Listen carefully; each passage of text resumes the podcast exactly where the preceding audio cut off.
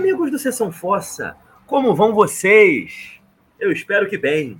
Eu e meu amigo Everton Cariani falaremos hoje do filme que levou às lágrimas milhares de adolescentes no ano de 2014.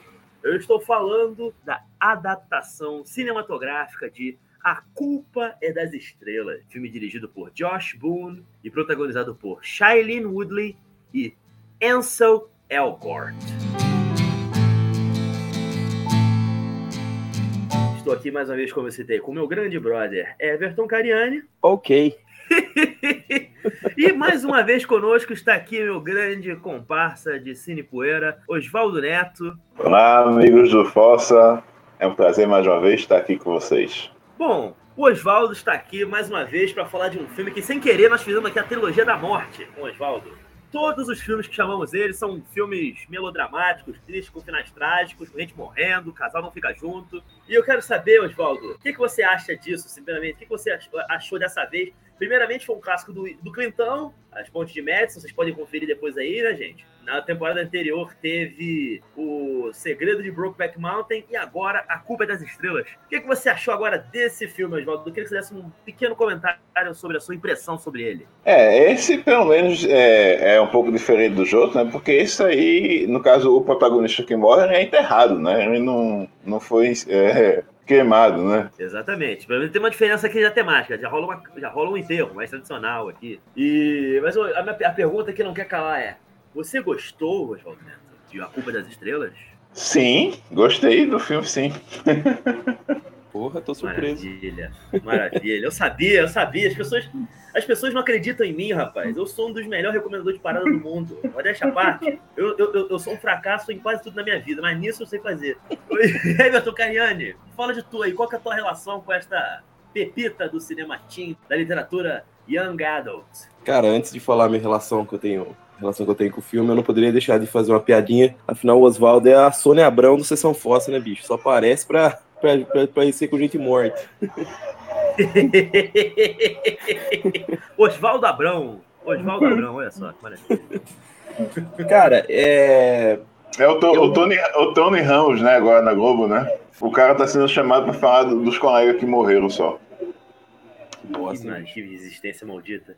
Caralho. Cara, alguns anos eu tive uma, uma namoradinha e quando o livro, o livro saiu e tava aquela febre, ela começou a ler e insistia pra eu ler, insistia, insistia, e eu não queria, porque eu nunca fui tão fã, assim, de, dessa, desses filmes e histórias com, com doença. Eu lembro que lá na adolescência, com uma outra namoradinha, ela me fez engolir várias vezes aquele Um Amor para Recordar, que na época eu até gostava, eu não, não revi ele, não revejo ele tão bom tempo, mas um dia, assim, numa viagem, ela quase me obrigou, eu acho que ela falou que se eu não lesse, não ia ter um fervinho à noite, então foi por isso que eu li alguns capítulos. Eu li alguns capítulos do, do livro assim, não me interessei tanto. Só que, obviamente, quando essa porra saiu no cinema, também coagido novamente assistir. E, para minha surpresa, eu achei um filme bonitinho, assim. Não achei grande coisa. Talvez eu peguei um pouco de ranço por, do tanto que ela falava dele. Ai, é lindo, não sei o quê. E de lá pra cá, não tinha assistido mais, cara. E carregava esse preconceitozinho, assim, que era um filme bonitinho, mas que não valia uma revisão. Tá, qual a minha surpresa agora que eu gostei dessa porra, bicho. E gostei bastante ainda. Vou ser ocupado por isso, Luiz. E olha que nem vai ter fervo com você, mano.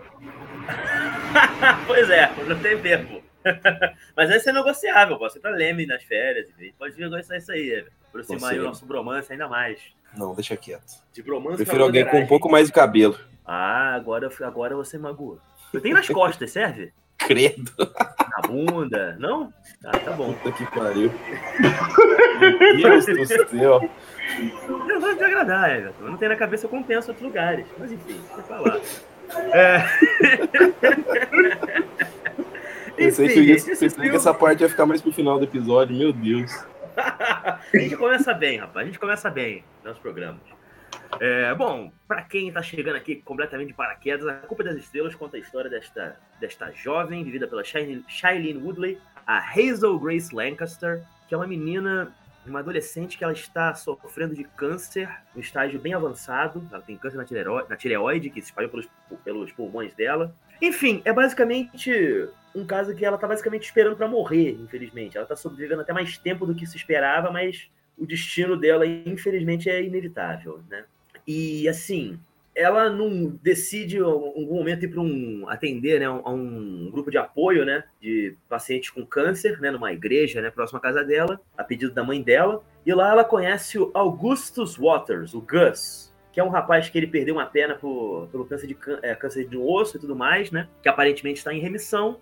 E basicamente os dois, né, acabam, ele se aproxima dela e tudo mais e dessa coisa acidental, por assim dizer, eles acabam, enfim, conversando, se tornam amigos e gradativamente isso vai virar uma, uma agridoce história de amor, né? E eu queria saber, assim, de vocês, assim, uma coisa.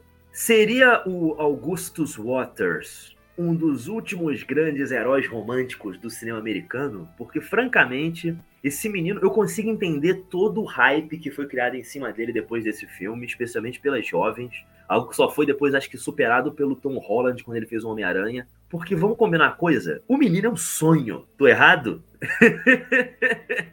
Cara, realmente, esse moleque é carismático para um caralho. Eu não lembrava dele ser tão carismático assim. Eu gostei muito dele no, no Baby Driver, lá do, do Edgar Wright. Filmaço também.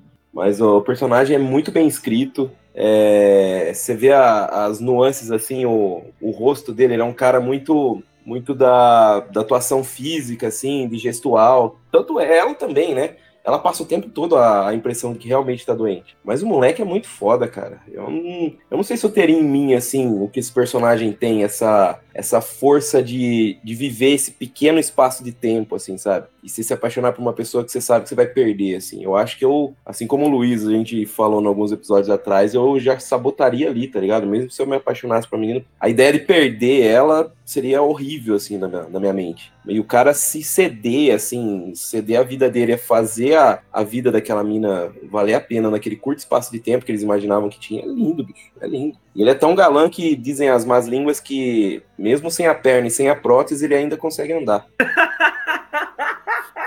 Augustus Bengala, meu Deus do céu. Que imagem linda que você gerou agora na cabeça de todos nós aqui, Everton.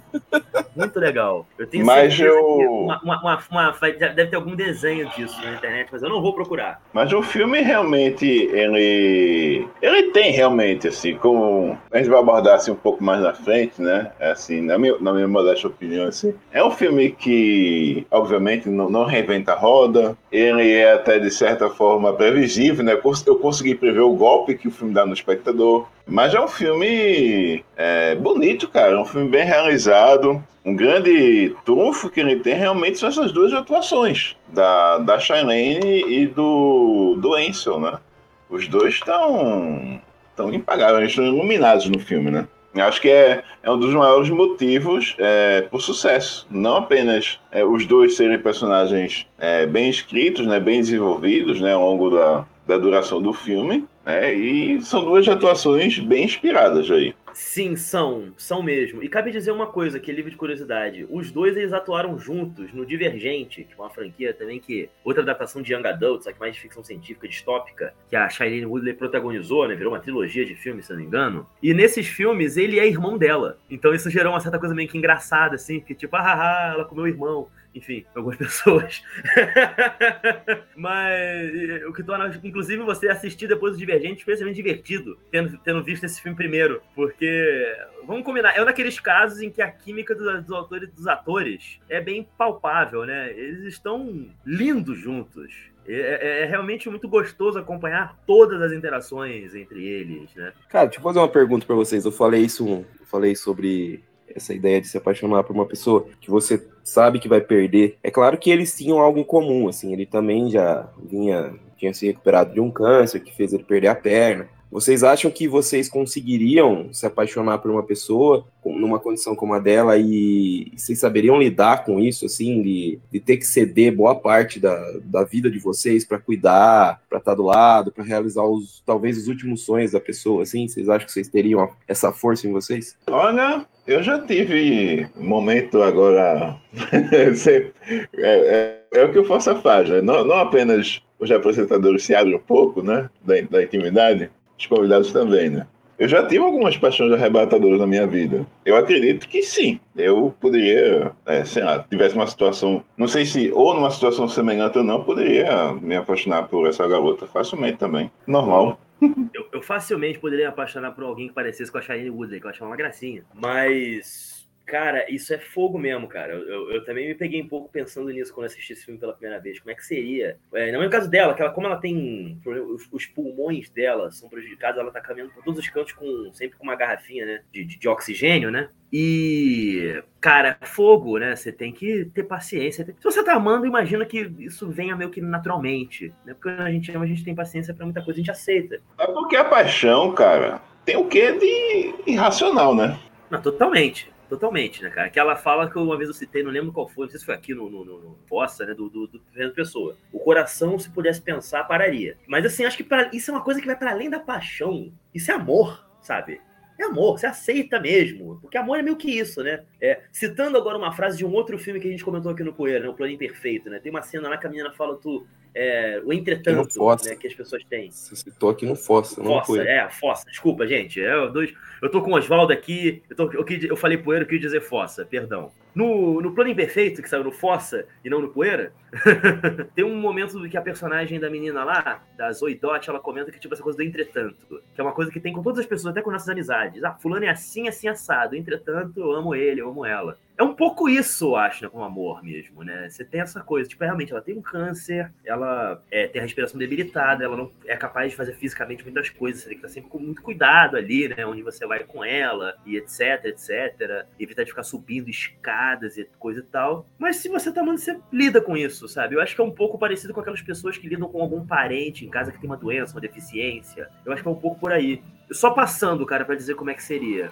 A minha natureza evitativa tenderia provavelmente a botar um, um, um empecilho antes de qualquer coisa, porque eu sou foda. Mas não sei como é que seria se eu já tô com alguém a pessoa tem um problema desses. Não sei como é que eu lidaria. Eu espero lidar, se acontecer, né, com maturidade e com empatia, né? Cara, eu acho que eu, se eu já tivesse num relacionamento com uma pessoa e ela contraísse essa doença do, durante o relacionamento, eu totalmente seria. Óbvio, não tô me comparando ao nosso queridão aqui, o, o Augusto das Águas, mas eu acho que eu eu ficaria do lado, cara, porque eu sou bem de cuidar, assim. Puxando um pouco, não é um relacionamento. Na verdade, é um relacionamento. Talvez foi o último relacionamento. Vai ser, vai soar triste essa frase. Talvez foi o último relacionamento com amor verdadeiro que eu tive na vida.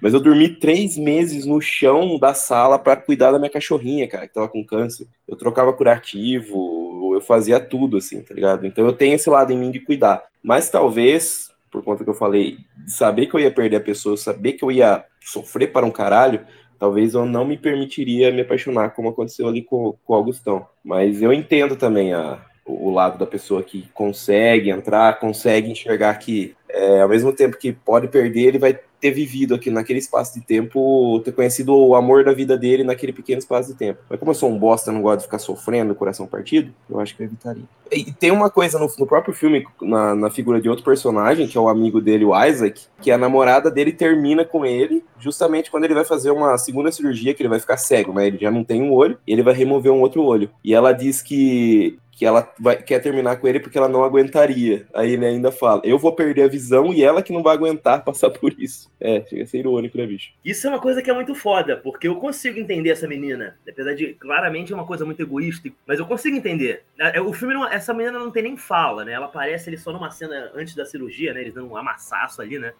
Na saída do, do, do encontro, né? Mas, embora seja realmente muito cruel que acontece isso aí, né? Porra, eu, eu tenho que admitir eu consigo entender a menina ter terminado com um cara por isso. Por mais egoísta que seja, sabe? É, cara, dá para entender porque vai mudar. E principalmente se tratando de adolescentes, né, bicho? Adolescentes às vezes não tem tanta. É, tem uma frase que ela. que a própria Hazel fala que as pessoas às vezes não, não dão atenção quando estão planejando sonhos, assim, às vezes os sonhos não são tão importantes como são para as outras pessoas. E é bem isso, ainda mais para adolescente, cara. E eu, eu também consigo entender. De dentro desse contexto eu consigo entender. Aliás, falando desse carinha do Net Wolf, que interpreta o Isaac, eu tava com. Eu tava reconhecendo esse cara de algum lugar. Aí eu fui dar uma pesquisada, ele é irmão do Alex Wolf, aquele menino que tá meio hypado agora, que fez o Hereditário, depois fez o aquele Údico, Chaya Malandro. Olha só, é ele, irmão dele. Pô, esse, meu, irmão dele. esse maluco só se fode, hein, brother? Irmão dele, o irmão dele nasceu pra sofrer na vida, né? Grande ator, mas tadinho.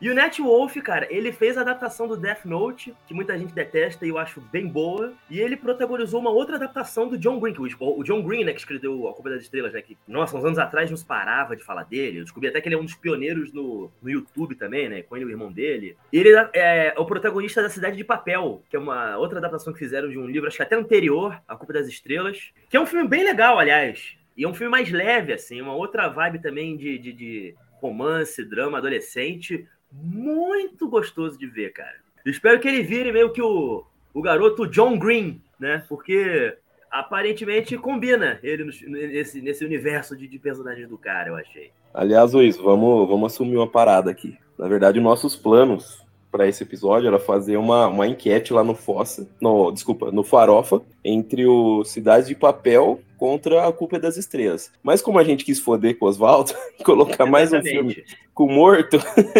a gente já jogou ele na frente. Foi isso, Oswaldo. Esse, esse foi o nosso critério de decisão. Eu sei disso, cara. Eu sei disso, é óbvio. Ai, eu te amo, Oswaldo. Sim, é, já que a gente tá falando desses outros personagens é, secundários, né? É, eu pensei que talvez fosse ter um, um pouquinho, um, uma, um, pelo menos uma ceninha a mais com aquele cara lá da, do grupo de apoio da igreja, né? O, o Patrick, né? O que só tem um testículo? Exatamente. É, pois é, ele só parece fazer essa pobre piada com um pobre infeliz, né? Que tá claramente forçando felicidade para esconder a depressão profunda que ele com certeza está, porque ele teve um dos piores destinos que o homem pode ter na, na, sua vida. É uma pena que realmente nada de substancial sai disso, é só essa piadinha no começo ali, né, pra quebrar o clima, né? Uhum. É, ficou, ficou divorciado, voltou a morar com, na casa da mãe. Ele daria um filme, daria pra fazer um, um spin-off só desse maluco, assim, porque com certeza tem material bom ali. Dá pra você fazer uma rom-com, uma dramedy muito boa com esse personagem. Acho que, infelizmente, vai ficar só na, na, nas nossas imaginações aqui. Eu, super, eu acho que eu veria com ainda mais entusiasmo do que eu assisti A Culpa das Estrelas, eu vou ser sincero com vocês. a diferença desse cara pra mim, pro Luiz, é que a gente tem um saco a mais, né, Luiz? E cabelo, tem cabelo também, não esquece disso. Verdade. verdade.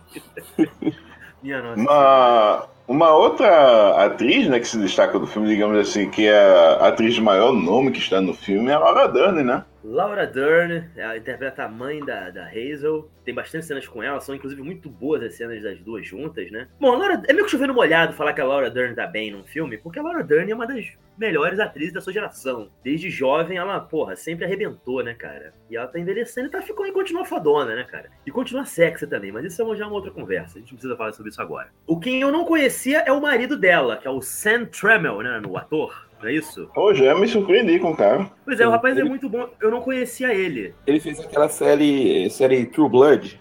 Isso mesmo. Ele deve ter. Eu devo ter visto. Eu, eu cheguei a ver alguns episódios soltos assim, mas. Eu acho que até sei quem ele é, mas eu nunca mais me lembro de ter visto nada com ele. Ele também fez um trabalho muito digno, achei. Aquele núcleo familiar é muito, muito bonito, assim, muito legal. E tem uma coisa que, aliás, precisa ser dita nesse filme, que embora o filme, ele, bom, ele seja triste, né? A gente já comentou aqui, já quem viu esse filme, que deve ter sido muita gente. Porque esse é um daqueles filmes que ele foi feito com orçamento de. Pelo que eu tô vendo aqui, mais ou menos uns 12 milhões de dólares o orçamento desse filme. filme de orçamento até relativamente baixo, médio orçamento, eu acho, né? E ele rendeu 307,2 milhões de dólares em retorno. Ou seja, o filme se pagou com folga. Foi um filme lançado muito no momento certo, por assim dizer, né? E ele tem uma coisa que é muito peculiar, assim, e isso me parece que é um mérito do autor do livro. Pelo, até que eu, eu nunca li os livros dele, mas esse, eu conheci algumas pessoas que são fãs do cara. Ele consegue equilibrar, tratar de assuntos delicados, difíceis, e que nas mãos de uma pessoa menos habilidosa cairiam num certo melodrama pesado. E ele consegue inserir humor, inserir momentos genuinamente tocantes ali, né? E, e dar um ar curiosamente ensolarado. Pra um filme que o texto dele, se você for observar, ele é, ele é bem triste, mas o filme não,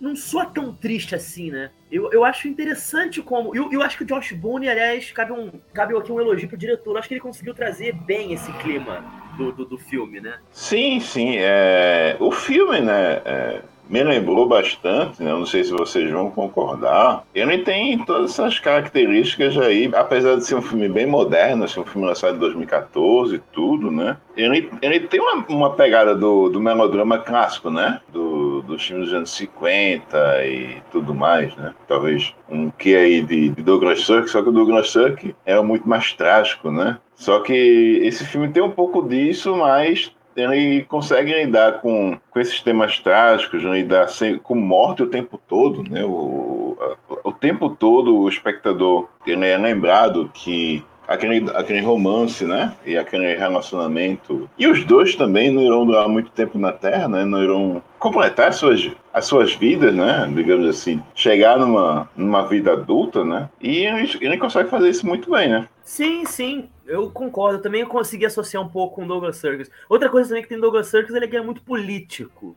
Né? Todos os melodramas dele que eu assisti tinham sempre um subtexto político ali. Esse filme, nesse ponto, ele não, não chega a cair nessas questões. É mais essa coisa do drama do adolescente e tudo mais. E eu queria saber uma coisa, uma, uma pergunta para vocês assim. O que, que vocês acham dos diálogos desse filme? É, tem alguns diálogos assim que você para e se você for parar assim para reparar, né? Você tá escutando o barulhinho da das teclas do computador, né? Do cara escrevendo, né? Não, não são diálogos tão tão naturais assim. O que vende, né, é, essas cenas e muitas dessas, dessas sequências de, de, de, diálogo, né, são as atuações. Eu concordo com o Oswaldo até certo ponto, mas eu gosto muito do, do background que, que eles formam para para partir do, do, conhecimento dos dois. Até a história do próprio livro lá, que, que ela gosta muito, né? Se eu não me engano, o nome é A Imperial Affliction, uma coisa assim. E eles começam dialogar a respeito do livro, e ali vai criando, primeiramente, uma relação de amizade, depois de, de, interesse mútuo.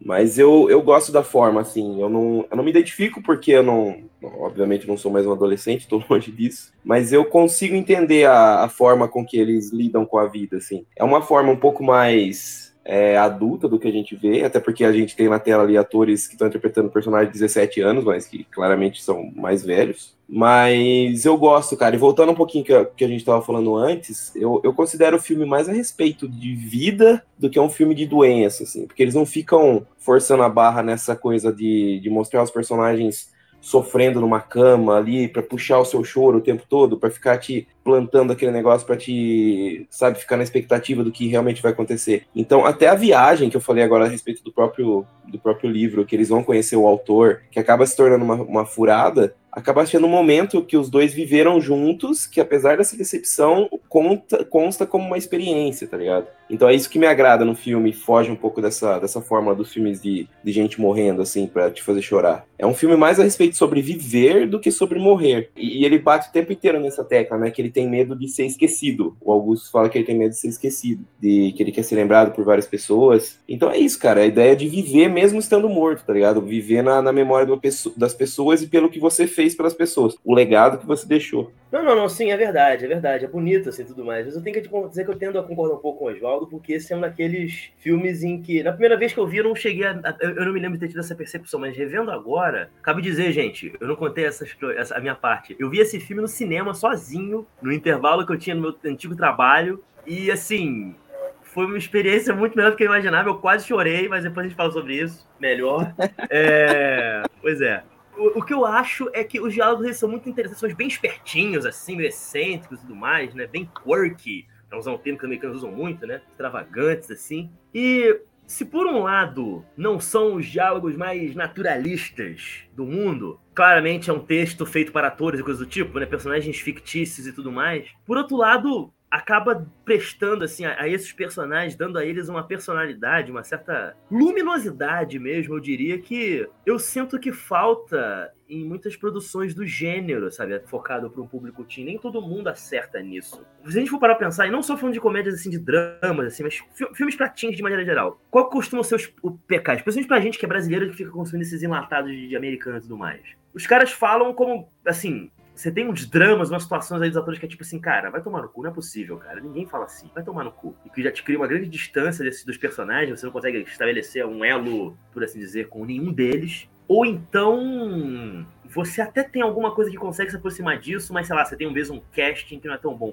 Aqui você tem um casting muito bom, os atores. Embora sejam todos atores na época com seus 20, 20 e poucos anos, assim, né? Eles parecem os personagens. E os atores conseguiram dar uma relativa naturalidade pro texto deles, assim. Especialmente a Shailene Woodley, né? Até porque o Augustus Waters, ele é total aquela figura do. Sei lá, você tem. É, é, às vezes a gente comenta daquele tropo da Manic Pixie Girl, né? O, o Augustus, em certo momento, até certo momento do filme, na primeira hora, assim, ele parece um Manic Pixie Boy. Porque ele é perfeito, ele é sensível, ele parece que é capaz de ler a mente da garota, né? Quando ela tá pensando alguma coisa e tudo mais, né? Ele tá sempre puxando ela para alguma coisa diferente. Você tem aquela questão né, no livro que ela tem o. Porque como eles têm câncer, né? Em estágio avançado, eles têm direito ao, ao Make-A-Wish lá, né? Ela já tinha gasto dela com 13 anos de idade, né? Porque ela achou que fosse morrer na época, e, ela, e ele tinha o dele ainda, e ele usa o dele para ajudar ela, que é para conhecer o autor do livro que ela adora, que é o Imperial Affliction, que o Everton comentou,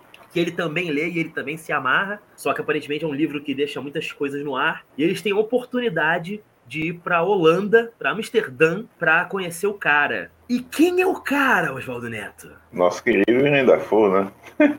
William Dafoe, um dos melhores operários de Hollywood, um homem que parece que é incapaz de fazer um trabalho mal feito, por mais caótico às vezes que seja o projeto que ele esteja envolvido. Não importa se é com Abel Ferrara, se é com, sei lá, Wes Anderson, Josh Boone, a minha mãe. Se é, se é triplo X2, se é triplo X2, exatamente. Excelente lembrança, João Neto. Puta, Puta merda. Que pariu. Ele é o grande vilão desse, dessa, dessa, dessa pepita subestimada do cinema de ação dos anos 2000, que é muito melhor que o 1, diga-se passagem. O que, que vocês é acham dessa coisa toda é deles na Amsterdã? Eu queria que vocês conversem um pouco sobre isso, que é um momento muito importante no filme. Deixa eu só fazer uma pergunta, vocês que são os barangueiros do cinema aí. É o 2 que tem o Neymar? É o 3. É o retorno é o... do Vin Diesel. Tem três. Esse é terrível. Esse é terrível. Existe, existe é... um triplo X3, é isso. Existe um triplo X triplo, são triplo X's mesmo. É isso aí, gente. Quem não viu, não precisa ver, não. A gente já viu e já falou.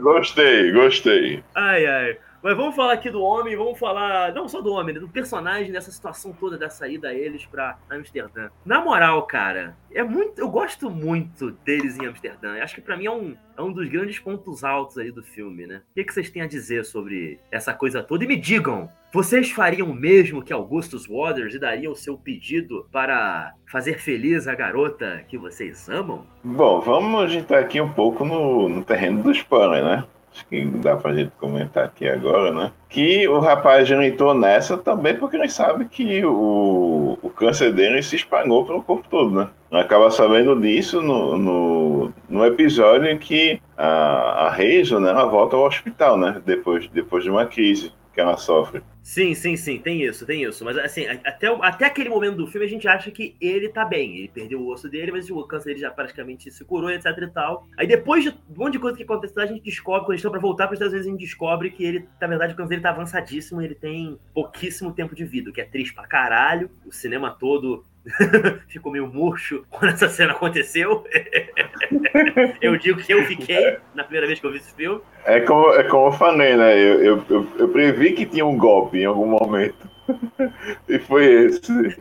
Pois é. Mas assim, mas vamos falar da, antes da bosta acontecer. Momentos antes da merda acontecer. Eles vão para Amsterdã, ficam no hotel da hora. E ela vai conhecer finalmente lá o, o, o personagem lá do Dafoe. Tem a cena do jantar, né? Que é bem bacana, né? Nossa, muito bonita. A cena do jantar. Assim, que até a, depois a gente que foi assistente do, do, do, Van Houten, né? O Peter Van Houten, o nome do autor, né? Que é a. Não vou conseguir falar o nome dessa mulher de jeito nenhum, que é um nome holandês difícil pra caralho. Só sei que a atriz se chama Lotte Verbeek. E, enfim, a cena do jantar é muito legal, até porque todas as cenas que envolvem os dois conversando são gostosas assim, de ver, né? E ele tá com o terno dele, a gente descobre, é o terno que ele escolheu para ser enterrado com ele, né? Eu acho isso tanto mórbido quanto romântico de uma forma meio louca, assim. e essa cena do jantar também é meio que dá o título ao filme, né? Por conta do, do champanhe lá e das, das, das bolinhas e tal. O garçom, né? Exato. Cena bem bonita, cara. Eu gosto muito dessa se cena. Me, se não me engano, o título é The Fault at Our Stars. Esse título ele vem de algum trecho de algum. Eu não lembro se é um texto do Shakespeare, se não me engano. Não vou lembrar mais. Eu cheguei a ver sobre isso há muitos anos atrás. Não é algo que é pelo menos não do filme, né? Não sei como é que é no livro, que a gente acho que nenhum de nós aqui leu, né? Sobre não. como é que isso aparece ali, mas tem uma relação com isso. É algum trecho de algum, não sei se é algum soneto do, do, do, Shakespeare, uma coisa assim. Mas vamos falar da cena do encontro com o cara. Uma das coisas que é mais ditas por muitas pessoas no mundo é não conheça seus ídolos. Você pode se decepcionar. E, assim, o William Dafoe, ele compõe um dos personagens mais escrotos da carreira dele. E olha que esse é um cara que ele já interpretou psicopatas, traficantes de drogas, gigolôs, é, assassinos profissionais. e ainda assim, eu acho que eu odeio o Peter Van Houten mais do que todos eles, que o Bob Peru, sabe qual é? Que todo mundo. Ele é muito arrombado, bicho. E, e, detalhe que o cara tem uns seis minutos de, de participação no filme todo, né? E não precisa de mais nada, né? não precisa de mais nada porque é isso aí, né, meu? O cara é game, né, brother? O cara é foda. Mas a cena deles, assim, essa é uma cena que mesmo na revisão, ela me dá muito desconforto, assim. Porque o cara é aquele estereótipo do escritor atormentado, e meio é, misantropo que tem uma assistente impossivelmente atraente trabalhando para ele que por algum motivo não mandou ele para casa do caralho chupar um canadel de rola por motivos de ficção, eu acho, ou talvez ela tenha muita baixa, muita baixa autoestima, ou talvez ela tenha assistido ele em Anticristo e decidiu ficar, enfim, não sei o motivo, né? É, quem viu o filme sabe o que eu tô falando. É, bom, o que, que vocês Oi. acham? Como é que você. Oi. Desculpa te decepcionar, mas aqui é um anão do Brei de Corpo, tá? Aquele não é a giromba do, do, do, do Você tá dizendo punheta vindo da à toa? Há anos, então, Oswaldo? É isso mesmo? Você tá, Porra, você tá fantasiando com o Dafoe errado. Puta merda, cara. Que caralho, meu. Porra, eu lambendo os beijos toda vez que eu vi no desse homem. E você me faz isso, cara? Porra! Meu Deus Porra, do céu, acabou a gravação. Falando, eu tô falando um filme tão doce e o maluco me manda bater punheta pro William Dafoe, velho. Eu não te mandei nada. Você faz se você quiser. Eu, eu fiz filo por quilo. Valeu? Meu Deus do céu. Ah, Mas é. tá perdendo a mão, Luiz. A gente tá perdendo a mão, bicho. Sabe o que é pior, Everton? Essa não é nem a pior piada que a gente já soltou aqui. Pior que é verdade. Quem, Quando quem falo... escutou o programa sobre o. É lá o Último Americano Virgem, ou de semana passada. Qual foi o último programa mesmo? Agora me fugiu mente aqui. O Arif. O Arif, né? Isso. Será que? Acho que a gente foi muito pior ali. Quem quiser Não, escutar, por favor, dá uma moral, porque eu acho que tá bem engraçado.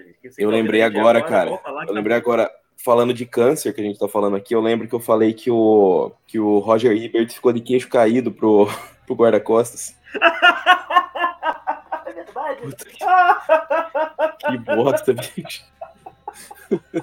Agora que já sabemos que nossas passagens pro inferno já estão garantidas, é, vamos voltar aqui pro, pro, pro programa, aqui, pro, pro diálogo, pra cena. Eu admito uma coisa, cara. Essa cena também, ela, ela acaba me chamando um pouco atenção, tanto porque é muito cruel tudo ali, né? São jovens românticos que estão diante de um cara que fez um livro que eles, até pela condição deles, eles se identificam profundamente e o cara trata eles daquele jeito, assim. Eu admito que eu tenho um certo receio e quando a gente fica pensando em algumas figuras que eu adoro, tipo, sei lá, John Carpenter, não sei, o John Woo, né, o Show Yun Fa, basicamente o pessoal, todo mundo, qualquer um que tá lá em Hong Kong. Eu, eu, eu, tenho um lado meu que fica meio, cara, imagina conhecer um cara desse e o cara for uma filha da puta, assim, mano, de graça, assim, comigo. Como é que fica, meu amor? Imagina, Oswaldo, você conhece o Uwe Ball, e ele te distrata, ele esquece que você mandou DVD para ele e te trata mal, Oswaldo. Como é que você ia ficar? Como é que é a parada do DVD aí? É, o Oswaldo comentou no programa nosso no, no Poeira sobre o. que a gente fez sobre o House of the Dead. Ele chegou a mandar para o Canadá uns umas versões nacionais de, de filmes do Weeble para ele. Uma época que era um pouco mais barato você fazer esse, esse trâmite. Olha o Oswaldo, ele é um amigo íntimo da rapaziada do cinema B canadense-americano. Não sei se vocês sabem disso. Ele conhece vários desses caras, atores e atrizes e tudo mais. Caramba, bicho. Pois é, rapaz. O Oswaldo é um homem de contato, rapaz. Ok. Eu acho que ele ainda tá chorando aqui pensando no Weeble tratando mal ele, que não falou nada. Oswaldo, você tá bem? É só uma hipótese, querido. Sim, sim. Sim, sim, o quê? Ficou sem palavras. Sim, sim, o quê, porra? Não, cara, ele tá fugindo demais do negócio aqui, porra. Você não quer responder. Eu já já tá aturando, tá, tá, eu dei gatilho nele aqui. Não vai falar sobre a relação dele. aqui o... Tá bom. o negócio pra. O gatilho do Oswaldo é o Uwe Gold que acho que vai ser isso. Não, que o, o Vontrier, ele, ele simplesmente não, não comentava, né? Que o Dafoe usava o, o dublê de corpo, né? Ele, ele tirava onda e dizia que era ele mesmo. João, já superamos a giromba falsa do, do Tafou. Tô perguntando de você conhecer os seus ídolos, meu amigo. Que que, como é que você acharia se você fosse acontecer, acontecer uma coisa contigo, tipo acontece com esses moleques, assim? Tu vai encontrar alguma figura que você acha, sempre achou muito foda. Sei lá, o Mário Bava. Imagina, o Mário Bava está vivo, você tem a chance de conhecer o Mário Bava. E o Mário Bava se mostra mó ceboso, assim. É isso que eu tô pensando, assim. Como é que você Ah, ficaria? Eu teria, eu teria a mesma reação da menina, né? Mandava o cara se fuder. O coração partido, mas mandaria. O Luiz sabe, eu tenho apenas um ídolo meu que eu, eu acho que eu teria certeza do cara se seria gente boa se eu encontrasse com ele. Qual que é, Luiz? A minha rola. Não, é o Kevin Smith. Exatamente. Exatamente. Ele tem cara de ser gente boa, mano. É. Já é, tá tem. no, no- Pelo menos com os fãs assim, ele parece tratar essa rapaziada legal. Sim, até porque ele precisa pra comprar as marmitas, né, bicho?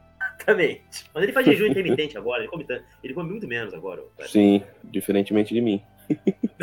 de mim, enfim. De nós três, eu acho, né? Enfim, o programa da pesada aqui. É, bom, depois dessa cena do cara sendo super babaca e broxante pra caralho pros dois, né? Pensando que iam ter respostas sobre os personagens e ter uma, uma coisa muito bacana com o sujeito, o cara se mostra um tremendo de um, de um pau no cu ressentido. Eles acabam Eles vão depois assistindo. museu da, da Anne Frank, né? Exatamente, a assistente do cara compadecendo-se deles, que foi até, inclusive, você descobre que foi ela que ajudou nesse trâmite e tudo mais, né? A gente vai entender depois um pouco o porquê disso. Leva eles pro museu da Anne Frank, que é uma das cenas também muito marcantes do filme. E eu, e eu admito que essa coisa toda, porque ela tem essa- esse problema, não tem elevador lá, né? Ela tem que subir as escadas lá, né? Com seu respirador ali a tiracolo o tempo todo. Chega a rolar uma cena ali meio tensa, né? A gente não saber se ela vai conseguir andar aquelas estradas todas e tudo mais. E quando ela consegue, ela chega lá em cima. Alguma coisa entre a falta de oxigênio, a arquitetura daquele lugar e os olhos castanhos do, do Gus fazem ela perceber que ela tá perdendo é tempo de não estar tá beijando esse menino lindo. E acontece finalmente o primeiro beijo deles. E é. Tem, tem filho da puta no Letterboxd que fica, nossa, primeiro beijo na casa da Anne Frank. Eu digo, meu irmão, vocês que não transam, não destransam os transantes. Cena é linda. Cena é linda funciona maravilhosamente naquele, bem naquele contexto, sabe? E é muito. soa muito plausível tudo, assim. E é meio que uma. Quase que uma recompensa pra todo mundo, tanto pro Gus por ser um cara muito bacana, quanto pra gente, que a gente tá doido pra ver essa menina. Deixa de regular aí, meu irmão. Agarra esse menino logo, pelo amor de Deus. Senão eu agarro. Coisa linda, né? Enfim, o que, que vocês a dizer? E logo vai ter a cena também, em seguida vai ter a cena do primeiro, primeiro amorzinho dos dois, né? Que é bem. mostra um pouco. Porque até então a, a figura que a gente vê do, do Augustus, assim, é um cara sempre muito seguro de si, apesar de tudo que ele tem na, na vida, assim, todos os problemas que ele já passou. Mas ali ele sente a. Ele sente a autoestima dele por conta da perna, né? Ele começa a falar pra ela como que é. Mas eu gosto muito, cara. Eu gosto muito da química dos dois, assim. Até esse beijo lá no, no, no museu lá da Anne Frank, eu acho sensacional. Eu Não sei, cara. eu não- Eu queria ter muito mais. Queria não, né? Eu imaginava que eu, que eu iria ter muitas coisas ruins pra falar desse filme, mas não tem, bicho. Ele tem a parte formulinha também, que, que esses filmes precisam ter, mas ele vai um pouco além, assim. Ele me, toca, me tocou, me tocou, Luiz. Assim como você queria que o Augusto te tocasse. É, a primeira, a primeira totinha, né, dos dois, né? A primeira totinha dos dois, exatamente. Que Coisa linda. Mas falando sério, cara, essa, eu acho essa cena muito bonita. E ela tem um, um certo erotismo contido, tem muito cuidado ali, até porque isso é uma coisa que você percebe também como é que os tempos mudaram, né? Porque os atores não são menores de idade, né? apesar de interpretarem. Ali, bom, eu acho que o personagem tem 18 anos, ela tem 16, ela tem uma coisa. Tem uma diferençazinha assim de idade entre os dois, né? E. Ou talvez ela também tenha uns 18, enfim, eu realmente não sei. Tem Mas parece- 17, Luiz. Ela Ela começa, 17, o filme, é. ela começa o filme falando que tem 17. Obrigado. Ainda bem que você presta atenção nas coisas, eu não para ajudar, Everton. É, pois é, então tem um cuidado ali, porque a câmera do Josh Boone, provavelmente, suponho que a experiência trabalhando no, no cinema independente americano, né? Ele consegue enquadrar os atores em cena de uma forma que a- ela- essa cena ganha um, um- um- certo grau de eroticismo, embora de muito bom gosto, muito contido, e ao mesmo tempo muita sentimentalidade, né? É bonito, né? como, como, a- como ela ocorre, assim, não tem. Por mais que hoje em dia já tá meio clichê da gente ficar elogiando um diretor de um filme por ser bom moço na hora de fazer uma cena assim, etc e tal, é, eu acho que o mérito dela tá que ela se enquadra muito bem com o tom do filme. Eu gosto bastante dessa ceninha ali. E vocês? E a descoberta dos dois também, né? Ambos são virgens. E é, é difícil você ver, assim, uma cena num, filme teen feito pra, pra ser um, um lance mais contido, assim. Ah, Depois do primeiro beijo que eles estão na cama, o cara já vai direto nos peitos, bicho. Que é o que a gente faria, tá ligado? Então o Augusto é a nossa representação aí, bicho. Eu acho, eu, acho, eu acho que ele teve umas instruções lá do Isaac, né? O Isaac também é um cara que gosta de, de já partir pra cima dos peitos, né? Isaac? Ah, verdade, o ceguinho. O ceguinho dá uma mãozadão na namorada dele lá uma hora. Quase Mas... arranca o peitinho da mina fora. o cara é tão bom que depois que ele perde o segundo olho, ele descobre que a mina é peituda só por. Sei lá, eu acho que ali a gente tem um novo demolidor ali. tá vendo as vibrações das tetas. Ah, e, uma coisa, e uma coisa que, antes, antes que eu me esqueça, já quem tá falando desse cara também, do Gus, né? O Gus é tão gente boa, né? Que deixa o cara quebrar os troféus dele, né? Pra descontar a raiva do, do fim do relacionamento, né? Cara, o, o Gus, ele é tipo o melhor amigo da ficção que existe, assim. Ele é tipo o oposto de vários filmes clássicos de, de adolescentes dos anos 80, 90, que é muito claro que, tipo, quando as pessoas se formarem na escola, elas nunca vão se falar, porque eles são os mais, mais, mais merdas juntos, né? E aqui não, o moleque... Isso é uma coisa que torna muito foda. Bom, agora a gente vai falar da segunda metade, né? A gente já sabe que o Gus tá ferradaço de câncer, que ele vai padecer dessa porra. Você já depois já passa essa segunda metade do filme basicamente na expectativa da morte dele junto com a Hazel e o, e o amigo dele, né? O Isaac, né? E, cara, é foda, né, cara? Porque isso é uma coisa que eu acho que é muito relacionável pra gente, assim. Imagina que ele tem um amigo que tu, cara, que tem uma consideração do caralho, cara, tipo, teu irmãozão, né, brother? O maluco tá ali contigo pro que der e vier, e tu, e tu sabe que esse cara daqui vai saber, daqui a alguns meses o maluco não vai estar mais contigo. Isso é uma parada que é muito foda, cara. E, e, e assim, parando pra pensar agora nessa coisa de Covid e tudo mais, essa coisa que aconteceu, tem amigos meus que tiveram perdas dessas.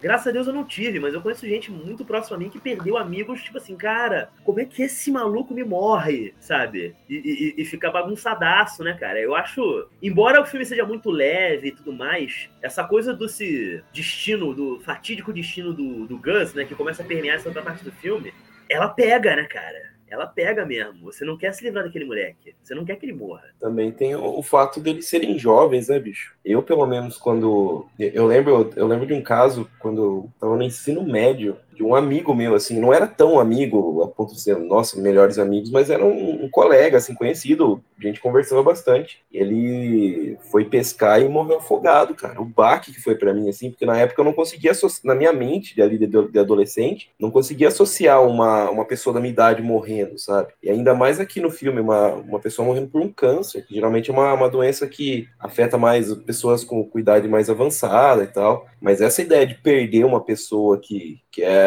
sabe, faz parte do, do seu círculo de apoio ali, principalmente, até porque o, o Isaac também tá cheio dos problemas, né, cara? Eles se encontraram por conta disso. Eles formaram esse círculo por conta disso. E perder essa pessoa que, que é total seu amparo na, na vida, assim, deve ser horrível, cara. Eu nunca tive um caso assim de perder um amigo tão próximo por, por questão de morte, mas eu não gosto nem de imaginar, velho, porque eu não, não lido muito bem com perdas. Assim. Qualquer tipo de perda me afeta muito e eu não geralmente não penso muito. Se eu começo a falar, eu dou uma embargada aqui. Eu também, né, com, a, com relação a, a, esse momento que a gente está vivendo, né, a pandemia ainda não acabou, né, apesar de muita gente tá achando que acabou, né, porque teve, temos aí segunda dose, né, o pessoal ainda está, é, volta e meia, o pessoal está se metendo em aglomeração, né, é, mesas de bar com 20 pessoas ou mais, né? Jogando nos stories e tudo mais, né? Eu, eu não consigo me ver nessa, né, agora. E eu também tive, assim, essa sorte de não ter perdido nenhum amigo, nem nenhuma pessoa, assim, tão próxima para essa doença. Se eu tivesse perdido, provavelmente eu estaria aí, muitíssimo ainda mais puto com a situação do que eu já tô. Muito provavelmente. É, também. Eu ia ficar muito detonado, cara. Porque, enfim, né, brothers? É, é foda. É foda. Eu, eu lido muito mal com morte, eu tenho que admitir. E esse é um filme que ele, embora seja um filme teen e tal, essa questão da morte, você tem que aceitar com o luto. É uma personagem que ela tem câncer, então ela já sabe que ela não vai viver até os 20 anos de idade dela, qualquer momento ela pode partir. E esse moleque, essa figura que a gente meio que se apaixona por ele junto com ela, ele também tá com seus dias contados. A cena que ele tá no carro, que ele tava lá, porra, chorando, que ele saiu para comprar, acho que um maço, que ele tem essa coisa, essa coisa, né, esse traço de personalidade meio louco, né? Ele gosta de colocar um cigarro na boca e deixar ele apagado ali, né? Ele, quando ele vai no, no posto de gasolina para comprar um cigarro e o negócio lá da, da quimioterapia dele solta, né? Cara, aquilo é muito triste. E você vê a transformação, inclusive, do, do, do ator, daquele cara meio altivo, assim, né? sempre meio posudo tal, né? Confiante. E ele é só um garoto, apavorado, sem saber o que fazer ali. Porra, aquilo é muito foda, né, cara? Eu, pelo menos, eu,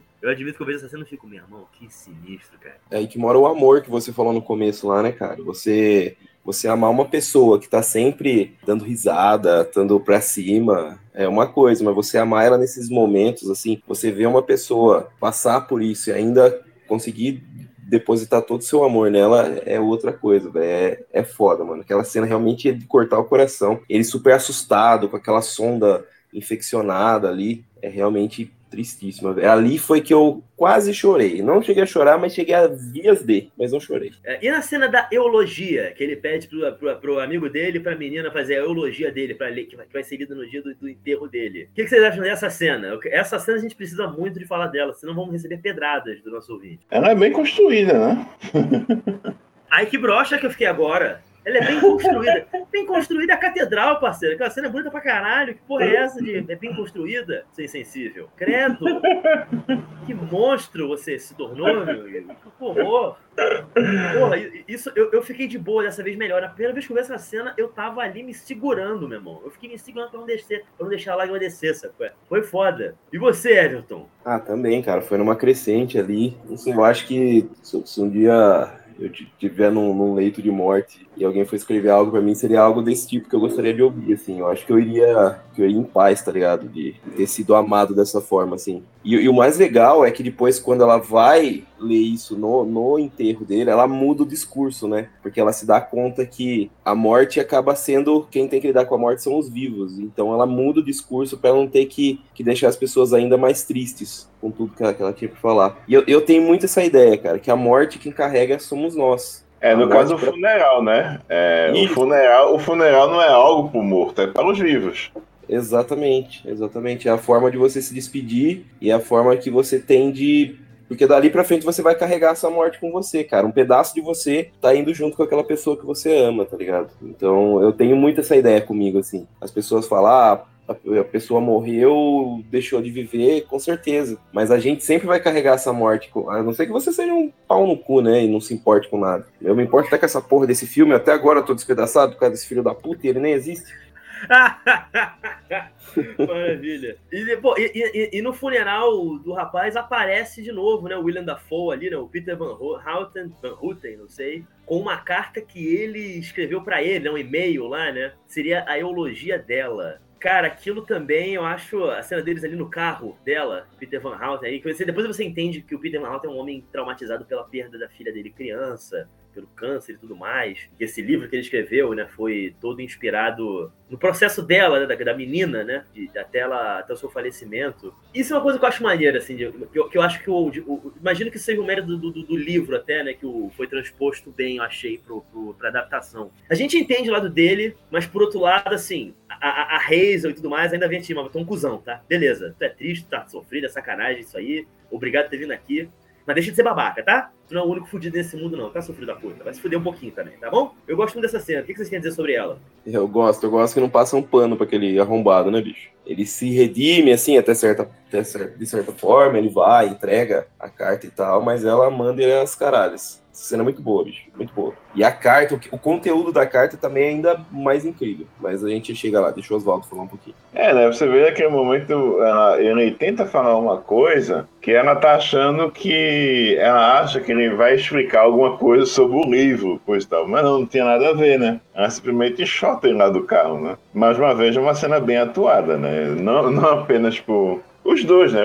Você vê que é uma coisa que a gente também pode elogiar do, do diretor do filme, né? Ele dirigiu muito bem os atores, no geral, todos, todas as atuações.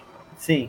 Cabe dizer que o Josh Boone, ele é o diretor da adaptação dos Novos Mutantes, né? Que saiu, não sei se ano passado, né? Durante a pandemia, que foi um, um puta fracasso, né?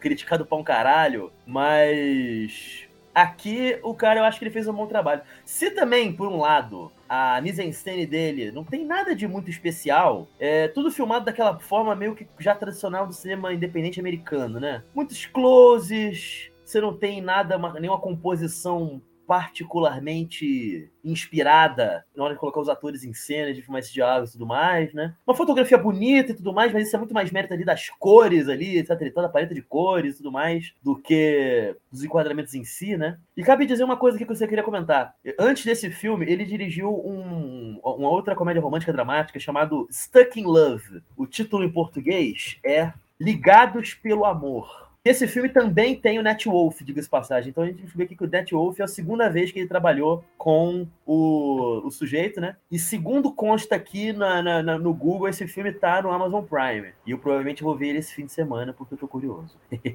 é, o, o, o Wolf é o, é o DiCaprio, né? No caso, ele, ele é o escocese, né? Como assim? É, exatamente. Exatamente. Nossa. Porque o Josh Boone claramente é o, de, o, o Scorsese da sua geração e o Net Wolf, claro, o novo de capa. Ah, Oswaldo. Eu acho que você tá andando muito comigo, Oswaldo, pra fazer essas associações escrotas, hein? Não, é só, é, só, é, só, é só caso de, de atores que trabalham com mais de uma vez com o diretor, né? Se você falasse Tim Burton Igual... Johnny Depp, eu acho que ficaria melhor. Não. É tipo, é tipo, é tipo o Vicente com o Pion, né? Que a gente comentou no, no episódio do Cyborg, né? Exatamente, exatamente. Net Wolf é o Vincent Klein do cinema do Josh Boone, olha que belo. Super parecidos também os dois atores, né? Procure no Google, gente, Vincent Klein e compara com Net Wolf. Cara de um, focinho do outro. Albert Pyle também, é o próprio Josh Boone das antigas. Ó, oh, Luiz, além, do, além dos elogios ao diretor que a gente estava fazendo, é, a gente pode falar um pouquinho sobre o texto também, né? Que o, o John Green ele teve presente nos sets durante boa parte das filmagens, assim, ele ficava dando pitaco nas cenas para ser o mais próximo da, da, da, ser mais fiel ao livro possível, né? E quem assina o roteiro também, cara, é um maluco chamado Scott Newstetter, que ele tá envolvido no roteiro do 500 Dias com Ela e o The Disaster Artist, que é o filme lá do sobre o Tommy Wiseau e a criação do, do clássico The Room. Ah, sim, sim, sim, sim. Esse cara é maneiro. É, eu tenho que dizer que eu, eu, eu, eu, eu gosto de um, mas não gosto tanto do outro, no caso tem que admitir. O Disaster Artist, eu acho. Sei lá, não é maneiro. Eu acho eu, tenho minhas questões com esse filme. Ele, eu, eu, eu, gosto dele com muitas ressalvas, sabe? Ah, e aliás, uma coisa, o John Green ele aparece no filme, eu tava até confirmando aqui agora. Tem uma cena que, aliás, não, você vê que não adiciona porra nenhuma no filme, né? Que ela tá lá no aeroporto, chega uma garotinha e pergunta sobre o respirador dela, né? Que ela coloca assim da menininha, né? O pai dessa garota é o John Green. É só para dar uma escolada, assim, do tipo, a criança aprendendo o que é aquilo, que ela tá é. doente, é mais ou menos isso. Nem... É, o momento, é o momento Stan Lee do John Green ali. É. Então, essa cena em particular, ela é da versão estendida do filme. Não, não, tá no cinema. Não tá não? Não, tá não. Não tá ah, não. Será que eu, ah, porque eu ia comentar sobre isso. Então será que eu também vi a versão estendida? Porque o Oswaldo. Exato. Qual, é Oswaldo, qual é a metragem do, da versão estendida? Ela só tem coisa de uns quase 7 minutos a mais. Somente a versão, isso. A versão que eu assisti tem 2 horas e 12. É essa, é estendida. É essa estendida. Ah, a versão de cinema tem. A versão de cinema tem 2 horas e 6. É verdade, é verdade, tá vendo aqui na Wikipedia. Olha só, rapaz, que maravilha. A versão do cinema, por exemplo, não tem a cena da, da ambulância depois que sai, quem sai daquele posto. São as, as maiores cenas é, adicionais do filme, né? Essa, essa cena do aeroporto, do cara com a garotinha, e essa cena da ambulância, as duas maiores cenas. Aí a. E também tem a, a cena do, do anúncio, né? Que eles vão anunciar a balança, né? Essa é uma cena que não está na versão do cinema. Entendi, entendi. Olha só. Tem um, o site Movie Censorship, né? se vocês tiverem interesse de ver, é só procurar lá, que eles, eles fazem aí toda a, a comparação da versão do cinema com a versão estendida. A gente pensou que ia sacanear o Oswaldo, o bicho foi até procurar as metragens do filme, Luiz. Você viu só? Rapaz, esse aqui é profissional, rapaz. O Oswaldo, ele, porra, não, porque eu também vi essa versão de 2 horas de 12, né? Que vocês falaram de ponto. Foi a versão que eu vi também. Olha só. Que maravilha. Convertemos, convertemos o menino. Olha só. Tenho certeza que agora o Oswaldo vai ver os outros, a outra adaptação do John Green. Eu tenho certeza que ele vai comprar o livro. Eu aposto disso. Ele não vai falar isso, não vai se admitir em voz alta, não, mas eu sei. Só, só, só se vocês me chamarem para a próxima temporada. Aí eu, aí eu penso. Ih, demorou. Demorou. Demorou, fiquei até com o mamilo enrijecido aqui agora com essa frase.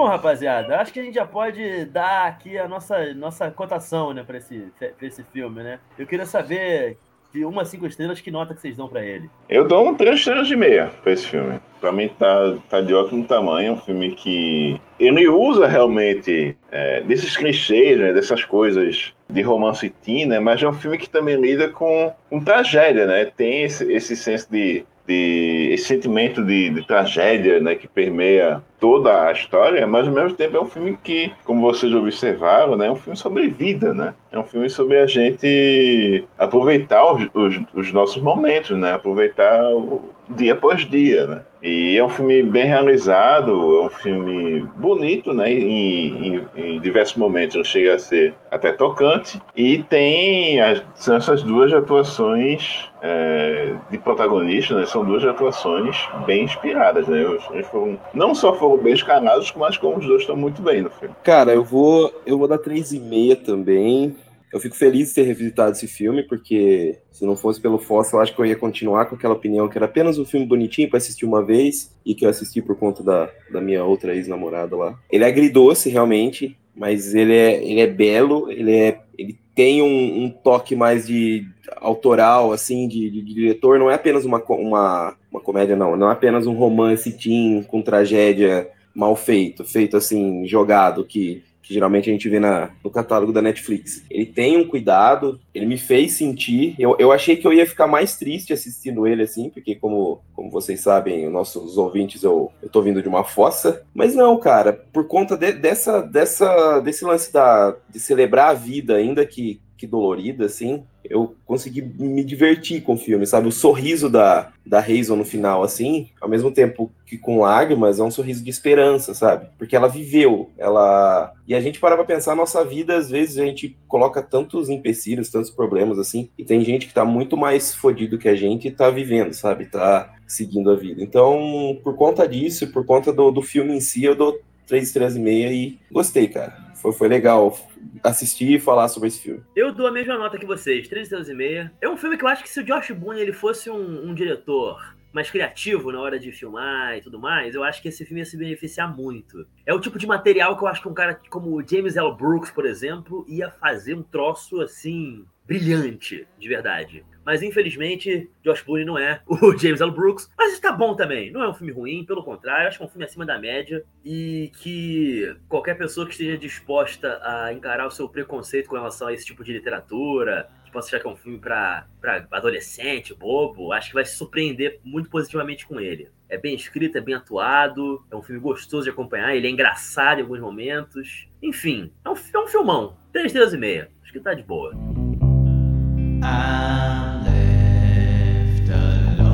Eu queria começar agradecendo mais uma vez ao meu amigo Oswaldo Neto por estar aqui conosco. Por favor, Oswaldo. É isso aí, pessoal. Valeu mais uma vez pelo convite. Por favor, uma comédia da próxima vez. Agradeço. Você não quer mais essa coisa de morte, não, Oswaldo? O que você acha? Você fala tão bem de filme triste, não? Peraí que tá passando uma ambulância aqui com tu, tá dando pra ouvir? É o Gus, gente, é o Gus! Ai, meu Deus! O Oswaldo tá tão envolvido com morte que tem gente morrendo perto dele ali, bicho. é, pô, já tá passando agora uma ambulância aqui. Puta que pariu. Imagina a imagem da, do, do Oswaldo, assim, sendo, sendo ceifeiro, assim, tá ligado? Com a roupa preta e o microfone da Rede TV da Sônia Abrão. Mas enfim, João, deixa aí sua mensagem pessoal aí. Com certeza, aí, é, mais, um, mais uma vez, é um prazer estar aqui conversando com vocês, com os ouvintes também do, do Fossa. Quero que vocês, né, também, vocês devem conhecer o Cine Poeira, né, que eu faço junto com o amigo Luigi, o amigo Ronaldo Perrone. Essa temporada atual está repleta de, de grandes filmes, né, Luigi? É, essa, essa quarta temporada tá, tá um filé. É um filmaço atrás do outro e está sendo muito divertido fazer essa temporada atual do Poeira. É, eu gostaria também que vocês visitassem o Toco Terror, né, que é o projeto que eu faço com os amigos aqui no Recife. O Toco Terror é um site e programa de rádio que é dedicado ao cinema fantástico, né, o filme de terror, ficção, fantasia. Volta e meia a gente também tem é, resenhas e novidades sobre histórias de quadrinhos, sobre literatura. A gente gosta muito de, de falar sobre tudo que rodeia esse universo do, do terror e do cinema fantástico. Então, é tocoterror.com.br e também no Facebook, no Instagram, só procurar por Toco Terror. Maravilha, maravilha, Oswaldo. Por favor. Everton Cariano diz como é que o pessoal pode fazer para manter-se atualizado com Sessão Fossa. É só seguir a gente lá no Farofa de Miolos no Instagram, que é o perfil que a gente divulga os novos episódios do Fossa. Assim como lá no Facebook a gente tem a página Sessão Fossa Podcast. Então vocês podem interagir com a gente, mandar mensagens, falar o que vocês estão achando do, dos episódios, é, sugestões, críticas. Vamos lá para respondê-los. Pode seguir nossos perfis pessoais também. O meu é Everton Underline Cariani. O seu, Oswaldo? No Instagram, é, simplesmente procure por Insta de Oswaldo. O meu é Luiz Campos 74. Então é isso, só seguir a gente lá, que toda semana vocês têm novidades. E a gente está quase caminhando para o final da temporada, mas tem algumas surpresinhas legais ainda para o nosso podcast de Coração Partido. Maravilha, rapaziada. É isso aí. O programa fica por aqui. Aquele abraço forte e até o próximo programa. Um abraço, até a próxima.